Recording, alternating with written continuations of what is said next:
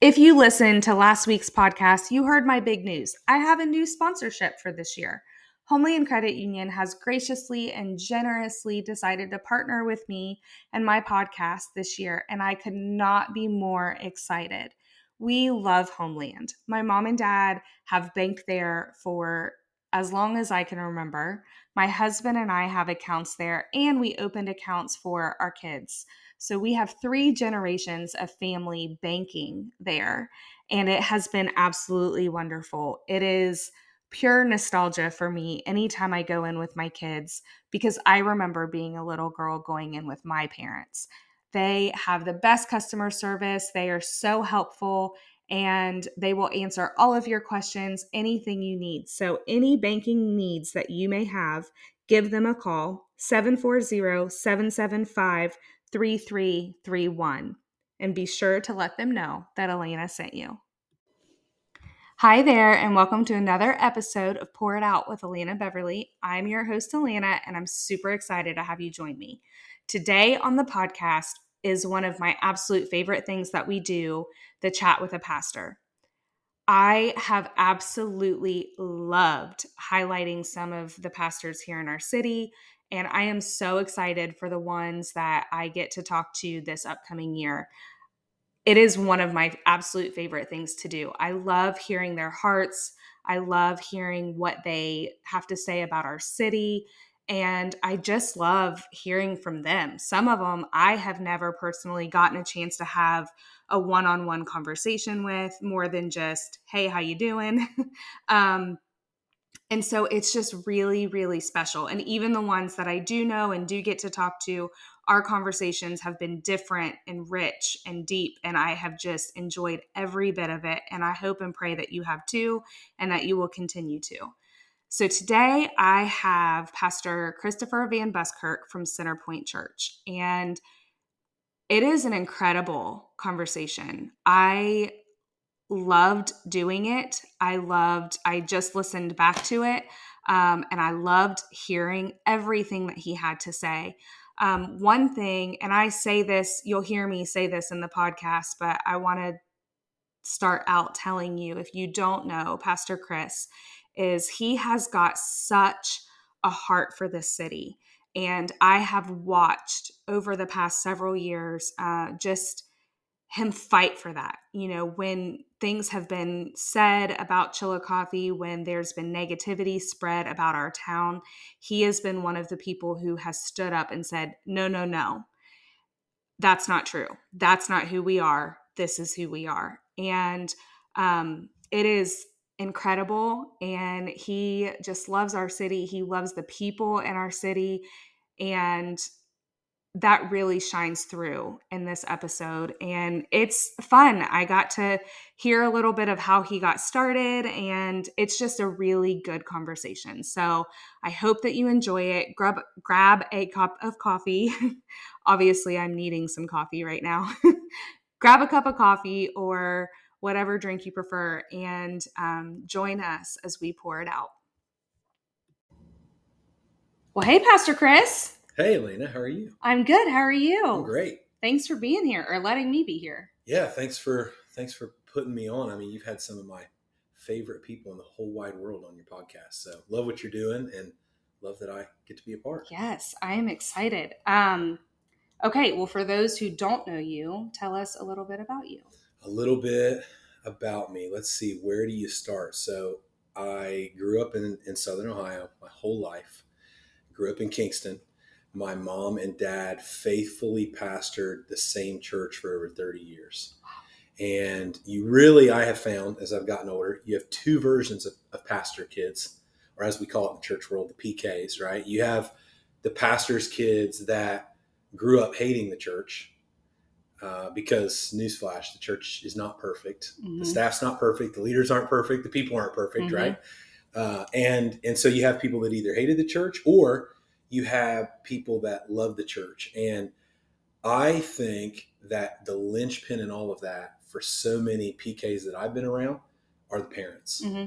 And I had great parents. Mm-hmm. I had um, a dad who loved Jesus and he loved my mom and he loved all of all three of his kids and he just loved people well and he was a great leader and he believed that churches could do things in different ways and still be on the same team mm-hmm. he instilled that value in me early and i grew up absolutely loving the church and so he's not here anymore um, 15 years ago he passed away and my mom's still here. Love my mom. She's been on your podcast, mm-hmm. one of my favorite people that mm-hmm. have been on your podcast and shared a little bit of that story with people about grief and, and how to overcome that. But I really think so much of my experience with the church from a young age was positive because of how my mom and dad led and how they showed my brother and sister and I how to how to love people and, and lead well. And so flash forward, grew up in the church even when the church doors weren't open, it felt like we were there. I loved that. I was just telling somebody the other day, one of my fondest memories of growing up in children's church was drinking apple juice and eating potato stick snacks. Do you know what potato uh-huh. sticks are? Yes, I like do. one of the most underrated snacks. I don't even know if they still make they them, but somebody was asking me to describe them. So tell me if you track with this. I said the way I would describe a potato stick is if a classic Lay's potato chip and a McDonald's French fry had a baby. Yes. And that's a potato stick. Yeah. Because it's it's thin and looks like a uh-huh. small McDonald's French fry, but it tastes kind of like a Lay's uh-huh. potato chip, just uh-huh. in like French fry form. Uh-huh. And so uh, but a little thicker, like it's got bit. like a legit like potato, yes, like consistency. Yeah, it's it's Crispy. a great snack, and mm-hmm. so we I felt like we had those every week. And so I grew up loving the church, being in church, eating potato sticks, and drinking apple juice in church. Um, grew up going to youth group and just loved being part of our student ministry, loved getting to lead. Uh, thanks to Pastor Aaron Hines. Uh, I got to mm-hmm. learn and kind of cut my chops on what it looked like to actually lead people as a student leader. And so my wife and I were high school sweethearts. We met at a youth camp that our churches kind of did together and she was not giving me the time of day for months and i just kept going persistence pays off for the people listening to the podcast that need encouragement persistence over time pays off and so we met at a youth camp and about a year and a half after we met started dating while we were both still in high school um, her dad was a worship leader she was involved in church her whole life and one of the first questions she asked elena literally one of the first questions she asked when we started to get kind of serious in our dating relationship, she's like, You don't want to be a pastor, right? Because I don't want to be a pastor's wife. And I looked at her and 100% with all authenticity and honesty I had in my body said, Don't worry, I'm ne- never, I'm never going to be a pastor. It's just not going to happen. And we both believe that. And I guess now we're living examples of why you never say never. because while we were in college, finishing up college, heading in a completely different direction, we just felt like through a series of events, God was calling us back to Southern Ohio. He was reminding us of all the people we had grown up with that weren't in church anymore. They had been in church, mm-hmm. they had mm-hmm. left the church. I think we live in an area of the country where it's hard to find people that are what I would call unchurched, mm-hmm. meaning they've had no real experience with the church. Mm-hmm. We have a lot of people in this part of the country that are more dechurched. They've mm-hmm. had an experience with faith, they've gone to church at some point, regardless of what that church's theology or um, or background might be, but they've left. And mm-hmm. so we just felt like God was calling us back to step into that and to do that. And we had no idea what we were doing. We were way too young to be doing it. Uh, in the middle of walking all that out, we got pregnant with our first child. And so here we are, um, moving back in May of 2008 with a lot going on. We just had our first child. Uh, just a couple months earlier, we had lost my dad, and yet we knew that God had called us to do this. And so we were just being obedient, open hands, open hearts, and saying, All right, God, you're going to have to show us. And He has. And so this September, uh, we will celebrate 14 years as a church at Centerpoint. And it's just wow. been a crazy ride. Wow. Yeah. And then, okay, so you had Who's your oldest? Aubrey. Aubrey. Yep. Okay. And then, but then you have two more. Yep. Owen and Levi. So Aubrey's 15 now, and Owen is 14, and Levi's 11. It's so crazy. Your so your sister Christy was my nail girl mm-hmm. slash therapist for eight, nine years. And so I got to watch Levi, especially all of them, Yeah. but especially Levi grow up because I saw her every two weeks. Yep. And every two weeks, she would have all the stories. And so it's so funny. I told her one day, I was like, it's so creepy because then when I see him in person, he has no idea who I am. but I'm like, but you know him. I have heard all of the stories and I know all about you. Um, so he, for sure, I mean, I've heard about all of your kids, but he's the really, really fun one to hear about. yeah, he's he's uh we we always joke with people, you know, you have the family picture and they've all got those beautiful smiles and you see Levi and if you look close enough, you can just see the ornery in that Uh-huh. smile. You can just you Uh-huh. can see it, man. It's just there. but yeah, so so it's been a crazy journey and you know the blessing I think for Kristen and I is that our kids have never known a life that hasn't required extremely audacious faith hmm and just trusting God. And I think as they get older, you start to realize that it has shaped them in, in the best possible way. Like they've seen it all. I mean, they've seen the crazy early days hmm where we had nothing and nobody, and they've seen God's favor on our church now and how He's allowed us to keep reaching people. And all three of them still love the church. hmm And so we're super grateful for that. And they're all involved in the church. And we've got all three of them now because Levi's just it just started sixth grade. And so for us, once you're in sixth grade, you, you can start serving on the team. And and now instead of just being in kids, you're helping serve kids. And so all three of our kids serve in the church. And we just love that. We just Oh, that's awesome. Yeah. That's awesome. Well, my first question is um, what do you feel like the Lord is saying over Chillicothe right now? And before you answer that, I think it was just yesterday or maybe the day before, I had a memory pop up on Facebook of you.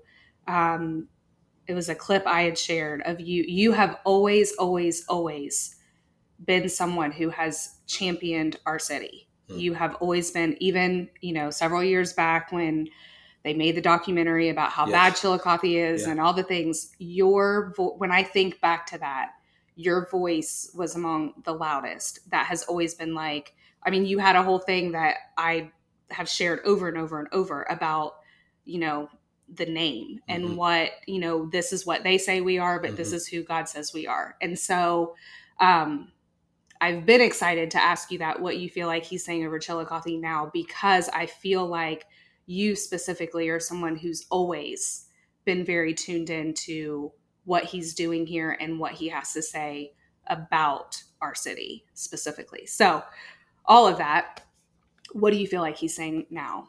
Yeah, I love that question, and thanks for the kind words. I, I think, you know, part of our part of our our vision statement as a church focuses on this this this phrase "forgotten cities." We say that we feel like part of what God's called us to do as a church is transform forgotten cities in Ohio, and I I feel like even during that season, like when you reference that, I feel like that was a season where God was really starting to make some things clear in my heart. And when you're when you're from a small town in a world that just keeps getting bigger, you do feel like you can get lost. I think people that live in small towns feel like they can get lost. I think people that live in small towns feel like they're overlooked. And yet all we have to do is go to the very beginning of the New Testament to get a reminder that we serve a God who's always been in the business of allowing big things to come out of small towns. It was the little town of Bethlehem Mhm. where this Mhm. whole movement, you know, of faith and the church started. And so I feel like God often takes me back to that. And I feel like in different seasons, He will bring different things into focus. And so I didn't know, you know, you were going to ask that question until right before we sat down. And, and I was thinking about something that I really feel like about a week ago, God just like put in my heart and, and has just, I'm stirring on it. I'm stirring on it a lot. So there's this, there's this famous painting by this artist. Uh, I believe you pronounce his name Goya. It's G O Y A Mhm. and he was a, a famous a famous French painter. And he painted this this painting. It's really eerie. It's it's almost disturbing, and it's this. It's called the um, the fear of folly or the folly of fear. And it's this big, monstrous looking creature just towering over all these much smaller people beneath that are running away and they're terrified. And the history of this painting is that he painted it as what he would later say was a reflection of himself at the time. And, and, he felt like a lot of people. I think you had Spain and Portugal and the United Kingdom that were all fighting. They were at war, and it would be what we now call the Peninsular War. And so in like 1815, 1816, he painted this and yet this word folly like him putting that in the title of this painting is so significant because it's this reminder that even though fear is real real to follow it is folly to follow it leads us nowhere mm-hmm. it leads us down a road we don't want to go and so as i think about our city and i think about the beauty of this city that we get to call home and this this part of the world that we get to live in that i think is just really extra special i think that the enemy loves to do nothing better than lead us in fear mm-hmm. and just convince us that things are going to get worse before they get better and that this division that we've experienced as a country that's also hit at home for mm-hmm. all of us this this I, idealistic place if you will that kind of for numerous people that live here over the last several years just feel like it's shattered right? Oh there's there's bad things that happen here. There's bad people that live here. Mm-hmm. there's we don't all agree politically. We don't all we don't all line up socially. All these things right that that as grow as a person that grew up here for years even though that was there it felt like it was unseen it mm-hmm. felt like it was in the background like man we just all get along and this is all great and i feel like what god is speaking to me about our city and this this this region that I have the privilege to live in and to lead in is don't believe the lie of fear. Like fear is a liar. Mm-hmm. And so what do we do? Well, as followers of Jesus, which you and I both are, we allow faith to guide us instead mm-hmm. of fear. And so fear is folly, but faith moves us forward. Mm-hmm. And so this word forward is just like move forward. Like I've got better for you. The best days are not behind you. Mm-hmm. Keep moving forward into the things of God.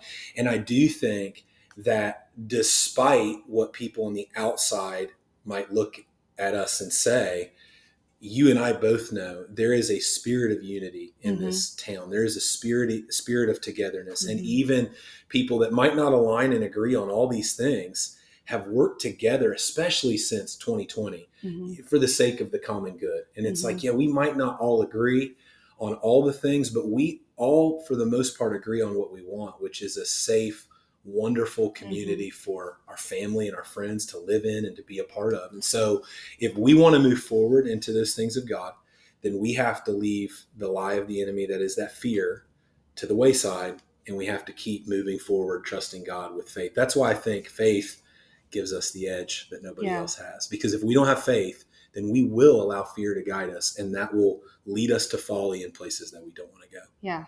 I love that. And you know, going back to like that teaching that you had done, you know, it was all about you change the name. Mm-hmm. You know, that was the yeah. whole that was the title of it was you change the name and um and that's what you're doing. I mean, that's it even goes with that. Like so it's it's interesting that that's been a common it presents itself in different ways, but it's the same message. Mm-hmm. You know, instead of giving into the fear, you focus on faith. Instead of giving into what people label things as, you change the name and see it through God's perspective right. and through his lens. And so I love that. That's really good. Yeah, I'm going to turn that into a sermon series at some point. I'm just not sure when uh-huh. yet. So stay tuned. I will. I'm going to find a way to use that piece of art. I don't I know. love it. My creative wheels just yeah. You know, started spinning when I when this I felt like God dropped this in my lap. It was totally just reading an article and you see one thing and you uh-huh. click one thing and then you're like, that'll preach. Uh-huh. There's something to that. But I love yeah, that. I think it's a significant time. I think if we continue to move forward with faith instead of fear, then then God is going to do significant things. And we say that a lot at Centerpoint. We talk about how God's motion is forward. Mm-hmm. So it's it's moving ahead. It's he doesn't want to pull us back to the right. things, even good things. Right. Like sometimes we can stay, we can want to go backwards because oh, I liked that better back mm-hmm. there. No, no, no. God's motion is forward, and there's there's good, and there's more, and there's abundance if mm-hmm. we just mm-hmm. keep moving forward. So yeah, I love that. Well, I want to go backwards mm-hmm. a little bit into your story. And um, I have always been really interested to ask. And so I thought, well, what better chance than now?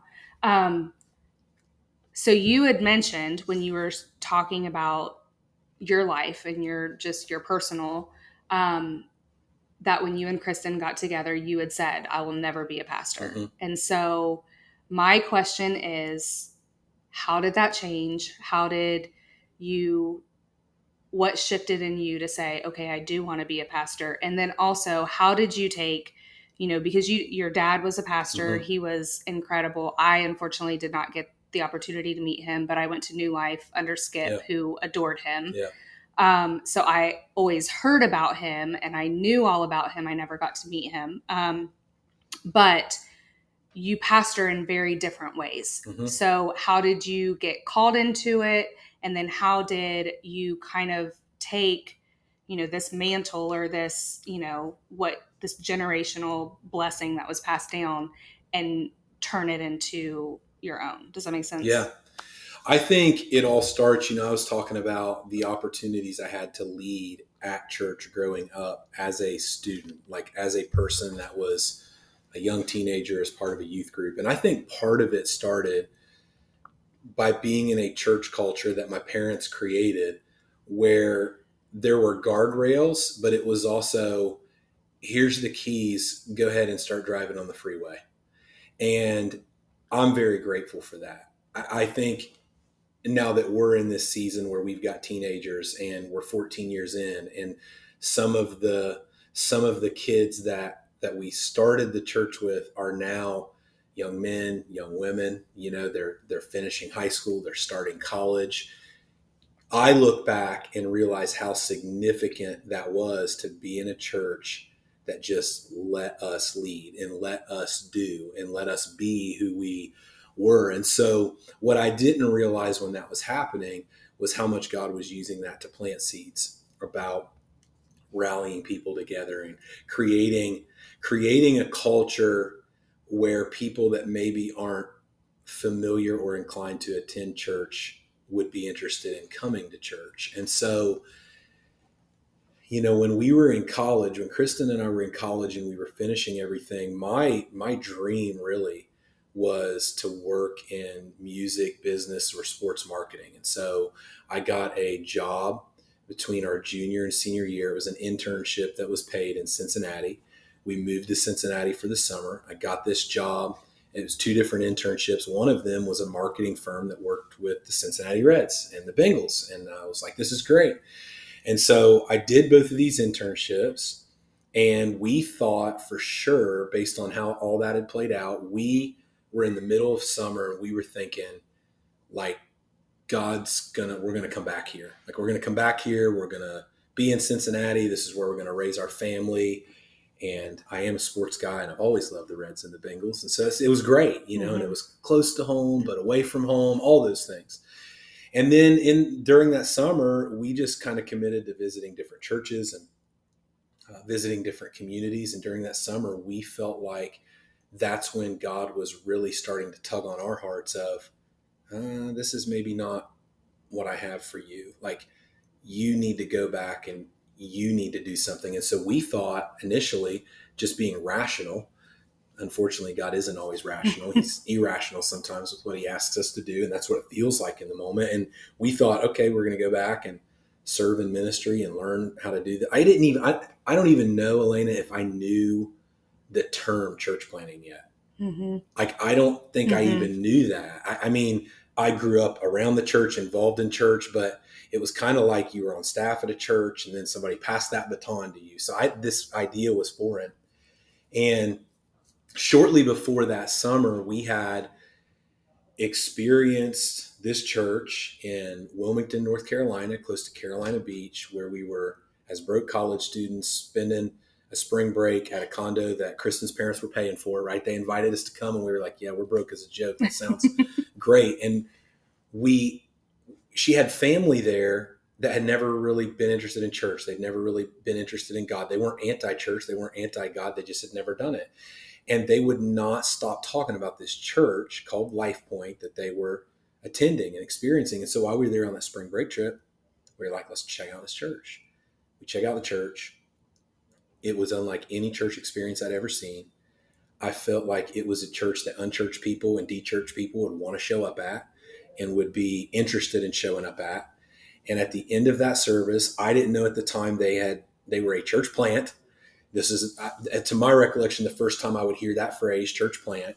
And they had been they had just celebrated one year. They were set up and tear down in a gym. The pastor was wearing jeans and flip flops. I'm like, what is this? Right? I've never seen this. Been around a lot of churches. I've never seen this. But what I did see was a church that was having a massive impact on some of my wife's relatives and was changing their family dynamic. I mean, these are people that weren't involved in church and now they're giving and they're serving and they're inviting and they won't stop talking about it. So I go up and I introduced myself to the pastor. His name was Jeff Capusta. And I just told him, I gave him a little bit of my background and I was like, man, I don't like, I'm just so overwhelmed by what I just saw here. I've never seen people that look like the people in your church mm-hmm. come to mm-hmm. church I, I, don't know that I've ever seen a pastor on a Sunday morning preaching jeans, maybe Wednesday night, right? Mm-hmm. Maybe Wednesday mm-hmm. night, but not on Sunday morning. And so we ended up having coffee that week. And I told him, I'm like, I don't even know why I'm talking to you. I don't even know what I'm supposed to do with this, but I feel like God brought us here for a reason, wanted us to to see this for a reason. So that that net that was the spring. That summer when we feel like God's calling us to do ministry, Pastor Jeff was my like call, man. I'm like, I don't know how else to process this with, and I didn't want to tell anybody else yet. So we start talking, and I find out what church planting is, and I find out there's organizations that can help do that. And when Kristen and I both felt like it was clear, we knew that we had to each tell our parents. And so we tell our parents, and I didn't want to do that because I knew as soon as we did that, we're in. Mm-hmm. And I will never forget when we met my mom and dad at a Texas Roadhouse in Cincinnati, Ohio for dinner to tell them this. They they both just lit up like Christmas trees. And my dad looked at me and he said, "We're really glad you got the memo." and what's crazy about that is that I never at any point felt any kind of pressure from my dad to do mm-hmm. ministry mm-hmm. ever. Uh, ever. Like he never talked about that. And I'm grateful for that because with my personality, if he would have, I would I would have pushed mm-hmm. away from that. I would have been like, no, I got to do my own mm-hmm. thing, Dad. I got to figure out my own thing. And and so I'm really grateful that he didn't. And then we, you know, we started talking about it, and I just told him that I was submitted to his leadership. Like whatever he wanted me to do, I was submitted, and I felt like that was the right thing to do. I felt like it was the biblical thing to do to submit to his spiritual authority and his leadership in my life.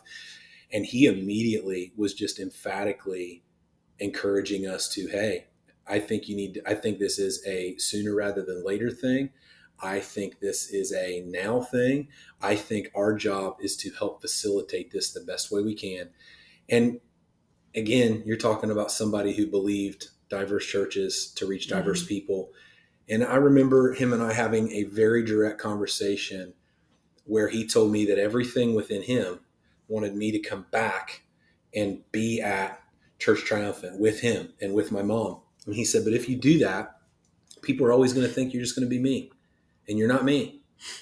And you're going to reach people that I would never reach. You're mm-hmm. going to reach people with we didn't even know the name yet. You know, mm-hmm. you're going to reach people with this church that we would never reach in our church. And he encouraged me to go do it and to do what God had put in our heart to do. And I'm so grateful for that. Mm-hmm. And so he sowed seeds into that. He financially invested into that. He was the him and my mom were the first investors in this whole dream that became Centerpoint, and I'm so grateful for that heritage. And I think, really, Elena, even in the early years, there were people that would be like, "Man, you're nothing like your dad. Your dad wouldn't do it like that." You know, I don't know what your dad would think about that.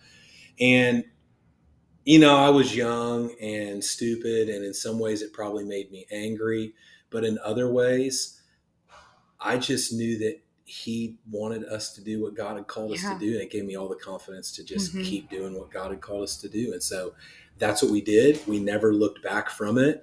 And I think that's a big reason why God has, has blessed it because we were obedient, not to what people did or didn't want us to do, but we just followed what God had called us to do and have tried ever since then to really create a space. We, I tell people all the time, there is no church that does it better We just do it different. different. And Mhm. that's good. Like different is good. We're not all the same. Mhm. And so why should our churches look the same? As long as we keep the main thing the main thing, Right. which is Jesus, right. then a lot of the other stuff that we stupidly and ig- ignorantly argue over Mhm. is such secondary Mhm. issues in most cases that we're better off to just hey let's remember what unites us instead of what divides us let's move forward and it's great that our churches are different because we live in a world full of people that are different and so that's what we've been trying to do ever since is just create a different space where people far from god can draw close to god I love that.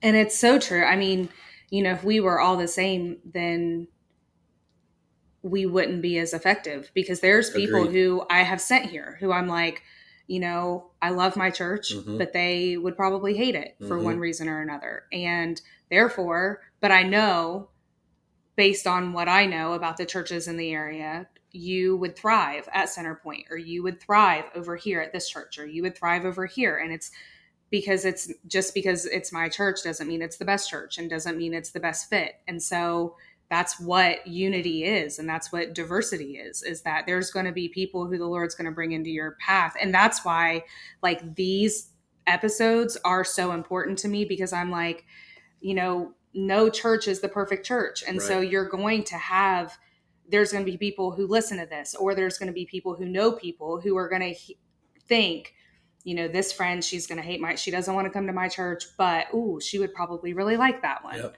You know and go. And that's what it's all about. It's not about churches. It's about the lord and Yeah. bringing people to him. And so that's what the beauty of diversity and differences is. Yeah the, the kingdom of god is the only kingdom that doesn't fail and fall. Right. And so if we get caught up in building the Centerpoint kingdom right. instead of his kingdom, right it will fall. Like our kingdom will fall. Like the open door kingdom, the Centerpoint kingdom, the first Wesleyan kingdom, right? The first assembly, ki- like we know. yeah And, I, and, and every church I just said, I know the hearts of all of those pastors Mhm. and we share this heart together. Yeah. It's this, and, and I know that we are we are living in a community right now, and I believe these are seeds that my dad sowed years ago. My Mhm. dad started a pastors gathering with pastors from all different walks. It's where he met Skip, Mhm. you know, the pastor of the church you attended growing up. And they had such an incredible relationship. And you had Baptists and Episcopalians and a Presbyterian Uh-huh. and a Lutheran and and charismatic, and you had all these pastors together. And the sole focus was to pray and figure out how we could better serve the community together. And I believe what we see now is that all those churches that I just referenced and so many more, yeah we are on Team Church. yeah And hey, this isn't about, I want you to connect to Jesus and grow in your faith. So if Centerpoint's not going to help you do that, let me tell you about Open Door. right Let me tell you about First Wesleyan. Let me tell you about First Right. Assembly. right And we and when we have that spirit of unity in our heart, I believe God blesses it. And we're all on the same team. So when one of us is doing well, we're all doing well. Right. Absolutely.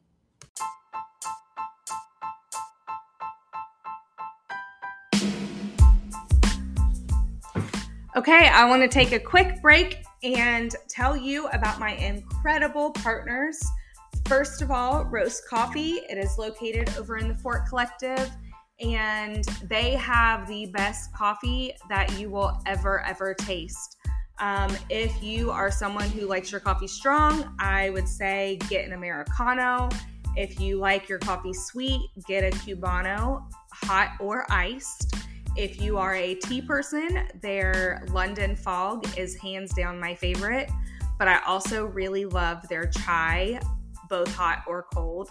And I love their matcha. And right now they have a special, it's an orange cream iced matcha.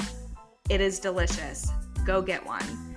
Um, let them know that Elena sent you and hurry up and get in there. um, Sweet William Blossom and Boutique is also located over on Second Street. Um, so you can go get your coffee and then go right down the street and get you some chocolate covered strawberries or a gourmet apple. You can ask them to cut the apple up for you, which saves a lot of work um, and it's easier to eat. They are delicious. They have so many different flavors. They're incredible. And also, their flowers. Their flowers are the most unique, most beautiful flowers that I have ever seen anywhere. And I just I can't say enough good things. With homecomings coming up, um, that is where you want to get your corsages or boutonnieres. Um, so go check them out. They will match whatever color that you have for your dress or your tie that you're needing to uh, match. And Annie and her crew, they work really hard to give you a special, individualized um, flower. And so they're absolutely beautiful. Cannot recommend them enough. And then lastly, Maggie and Me Candle Company, they the candles this is fall scents are my absolute favorite and theirs are amazing. Go check them out. They are offered um, anywhere around town. They sell them at high five and new system bakery. They sell them at nelly dog. They sell them um, different places around town or you can find them online. Go to my website www.elenabeverly.com to go to my partner page and you can see a direct link to each of those places, or you can go check them out in person, but be sure to let them know that I sent you. Okay, back to the podcast.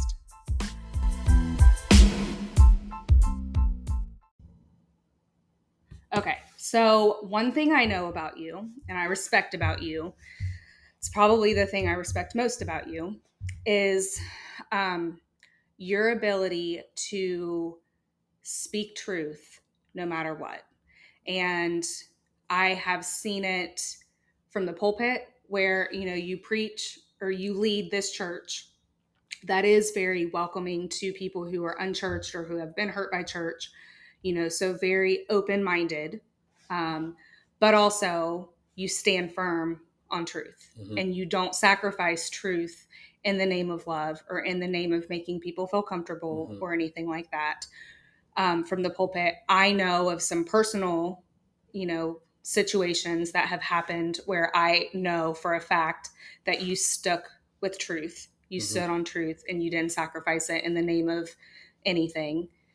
Um, and then on social media, I mean, I think we've all been able to see that out of you more and more. There's been a boldness that has come out over the last few years mm-hmm. um, where you've stood on truth. And so, especially in light of everything from 2020, where there was all the things, you were someone who was like, I don't care. I'm choosing to stand on truth. I'm choosing to speak up about truth. Um, I'm not going to be silent on this issue. I'm not going to be silent over here. This is a hill that I'm standing on, standing firmly on. Um, and so, number one, how has that been? How has that been being someone um, who is able to stand on truth no matter what mm-hmm.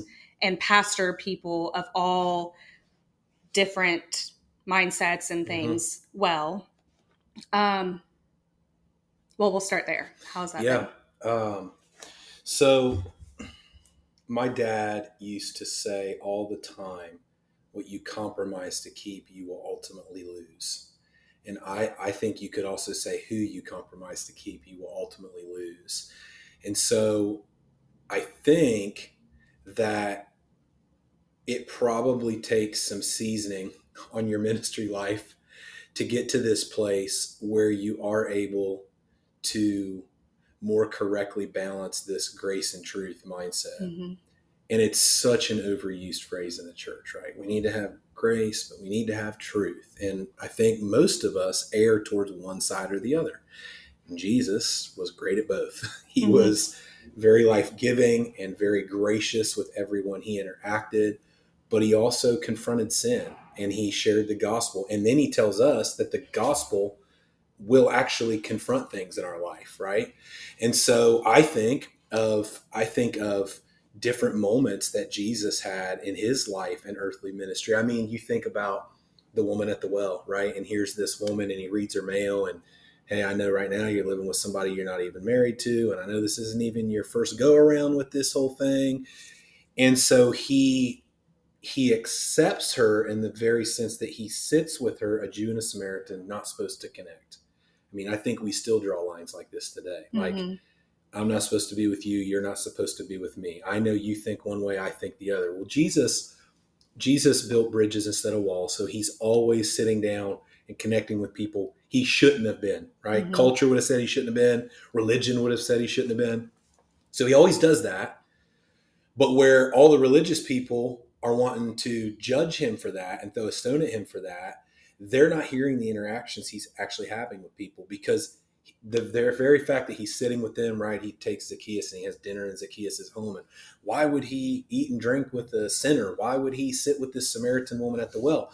But in every case, he's also confronting sin and he's tell he's showing them there's a better way. Well, how are we supposed to show people there's a better way if we don't invite them to the table first? And so I think part of what we are, and this is not just me, Elena, this is like, I feel like for anybody that is a person following Jesus, which I know not all of your audience is, but a lot of them are, mm-hmm. we should have a burden for people that we know need Jesus in their life. Like if he's actually transformed me and he's transformed you, we should not be able to help but share that with other people and invite them to the table. When we invite them to the table, we should, we say it like this at Centerpoint a lot. We say, come as you are, but leave different than you came. Mm-hmm. That's the transformation mm-hmm. part. And so we have to create a culture where people can come as they are. That is what Jesus did. And he took he took a lot of heat from it from religious people. But in turn, when they came, they heard the truth. Mm-hmm. They heard it in love, but they heard the truth. And sometimes they even heard it more directly than other times. I mean, there are times where Jesus gets righteously angry about situations mm-hmm. and things happening. But I also find this interesting. And I think this should keep those of us that are already Christians and following Jesus humble. Jesus more frequently gets angry, righteously angry at religious people than mm-hmm. he does sinners, mm-hmm. right? Mm-hmm. So I think that's very telling. And I think when you ask, like, how have I been able to do that in your perspective? How have we been able as a church to do that? I think so much of it stems from recognizing that we're all sinners in need of a Savior, every single one of us, and that people can't can't find their Savior if we don't invite them in in the first place. And so, who am I to think that I'm better? Mm-hmm. Who am I to think that I'm more worthy than anybody else? I just have said yes and they haven't yet. Mm-hmm. And so why would I not create a space for them to do that? But yet in doing that, what I take seriously, this is the calling I have as a preacher, right? Is I have to preach and teach the truth. Mm-hmm. And I think you talk about COVID in 2020 and what that year was. And that was for every pastor everywhere, right? And yet I think that during that time and during that space, what I realized and what has allowed me to maybe since then be even more bold is this perspective that I'm convinced now more than ever, 14 years into this whole thing called pastoring and leading a church, that when you are upsetting people on both sides of the issue, you're probably doing it more like Jesus. Mm-hmm. Because Jesus offended the religious leaders. Mm-hmm. He also offended offended the non-religious mm-hmm. who didn't want to hear the truth. Mm-hmm. And so I've just actually found this great sense of peace in this season that I do think's directed by the Holy Spirit of you you cannot please everybody. Be truth, preach the word, be obedient to the word and let the Holy Spirit take care of the rest. And so part of being obedient to the word is creating a culture where everybody feels like they can come as they are, mm-hmm. but also preaching the truth so that the Holy Spirit can do what it wants to do, which is help them leave different than they came. And so I'm committed to that. I'm committed to that with any sphere of influence and platform that God gives me. And I'm just going to keep doing it because I think the gospel is that important. And I think we have to love people where they are. We have to show them that there's a better way to live. Yeah. I think it's what Jesus did. So I think it's what we should do. I love that. I was going to ask you your advice on helping other people to do that, but you kind of answered it. you know, and just it is. It's so good and it's so true. And I, you know, we talked a little bit um, in between, and so I said it off the mic, but I'll say it publicly too. Is that you know you you have done that very very well, and you have paved the way for other people to see how it's done. And I know that you know by listening to your sermons, by hearing how you preach, um, but also in real life and personal life with situations that I know how you've handled things. And you did it biblically, you did it in a way that was, you know, I'm going to stand on truth. And, you know, as we talked, like sometimes there is life change and sometimes mm-hmm. it doesn't end well. Yeah. But to have the peace to know, you know, that you didn't sacrifice truth in the name of making people feel more comfortable in their sin. Yeah. Thank you for sharing that. Um, well, what I mean, we talked about Chillicothe. Mm-hmm. Um, we talked about all the things. Is there anything that we didn't talk about before I get to our my last question for you? Is there anything that we that I didn't specifically ask that you want to make sure that you say? Oh, you know, I think there is. I think that one of the things I'm I'm very mindful of as a founding lead pastor at a church is that you get way too much of the credit for stuff. And so a lot of people see what God's allowed us to do here in 14 years, and it is really special. But it's, it's nothing without a team. Like mm-hmm. Kristen and I have just, we have an amazing team at this church. I mean, you've had Pastor Matt on here, Matt mm-hmm. Kaiser, and him and his wife Amber were our first launch team members. I mean, they were day one. Hey, we're in this thing with you. They they heard the name Centerpoint before anybody else heard it. They have been with us through every peak and every valley. We have amazing staff and leaders at this church. We have an amazing team at this church. We have people that have literally been here all the way back to 2009 when we were doing setup and teardown in Danbury cinemas, which that season lasted for such a long time. doing church in a theater is a whole nother experience. and a part of that experience in this town was explaining what the heck that even meant to people because they just had no concept for it and and I I just I'm I think Kristen and I both were just filled with grateful hearts when we stop and look around and see all the people that have stayed, that have loved, that have led, that have given and served of themselves. And you are absolutely, no matter what you lead, you are nothing without the mm-hmm. people that you get to do it with. And so I just think I would be remiss if if I didn't share that because I do think I think sometimes we're we're guilty in church of just acting like it's all the the pastors and man it takes a team of people mm-hmm. to live out that vision that God has put in a pastor's heart and so mm-hmm. yeah he he put that in my heart and in Kristen's heart but we would be doing none of this without a team that grabbed onto that and took ownership of it yeah Pastor Matt just gave a talk to our volunteers a couple weeks ago where he talked about exactly that he said you know if this if this vision just stays with our pastors then this is where this whole thing ends. But if we take ownership of it, if we mm-hmm. pick it up and run with it, if if we do the little things, it makes a difference. And so I'm just grateful for the team we get yeah. to serve with, the leaders we get to serve with. Well, and we had talked before we started about how you know nothing's overnight, yeah. and um, and talking back to those days where it was at Danbury and then at Unioto and then at here, and I know back then, um, you know, it was a whole thing to set up and then to tear everything oh down. Gosh. I mean, it was like Sunday was like a whole day thing. Yeah. Starting early, early, early morning and then preaching. I mean, you're down to two services. So so we will have we'll add the second service back in September. When we were at the school, you did three, we did you? three at one point. Yeah, and it was a lot. Yeah. It was a lot. And when we were at the theater, we went from we started in the smallest theater. We went from the smallest theater to the next one up to the next one up to two in that, the biggest one. Then we moved to Unioto, did three in kind of our, our biggest season of growth there, and then came here and did two here for a long, long time, and then went back to one after COVID. And we're adding the second one back in September, and we're excited about it, ready for it. Can't wait. Yeah. So but that's i mean proof to your point you there's no way that you could do that without an incredible team yeah and so um and even just the little things like i know you know one thing that i've always loved is that i know that you have people who go and like pray over all the seats yeah. and different things and so i just i remember hearing that for the first time several years ago and i love that you know, I'm sure other churches do it and it's fantastic, but I know that to be true specifically for here.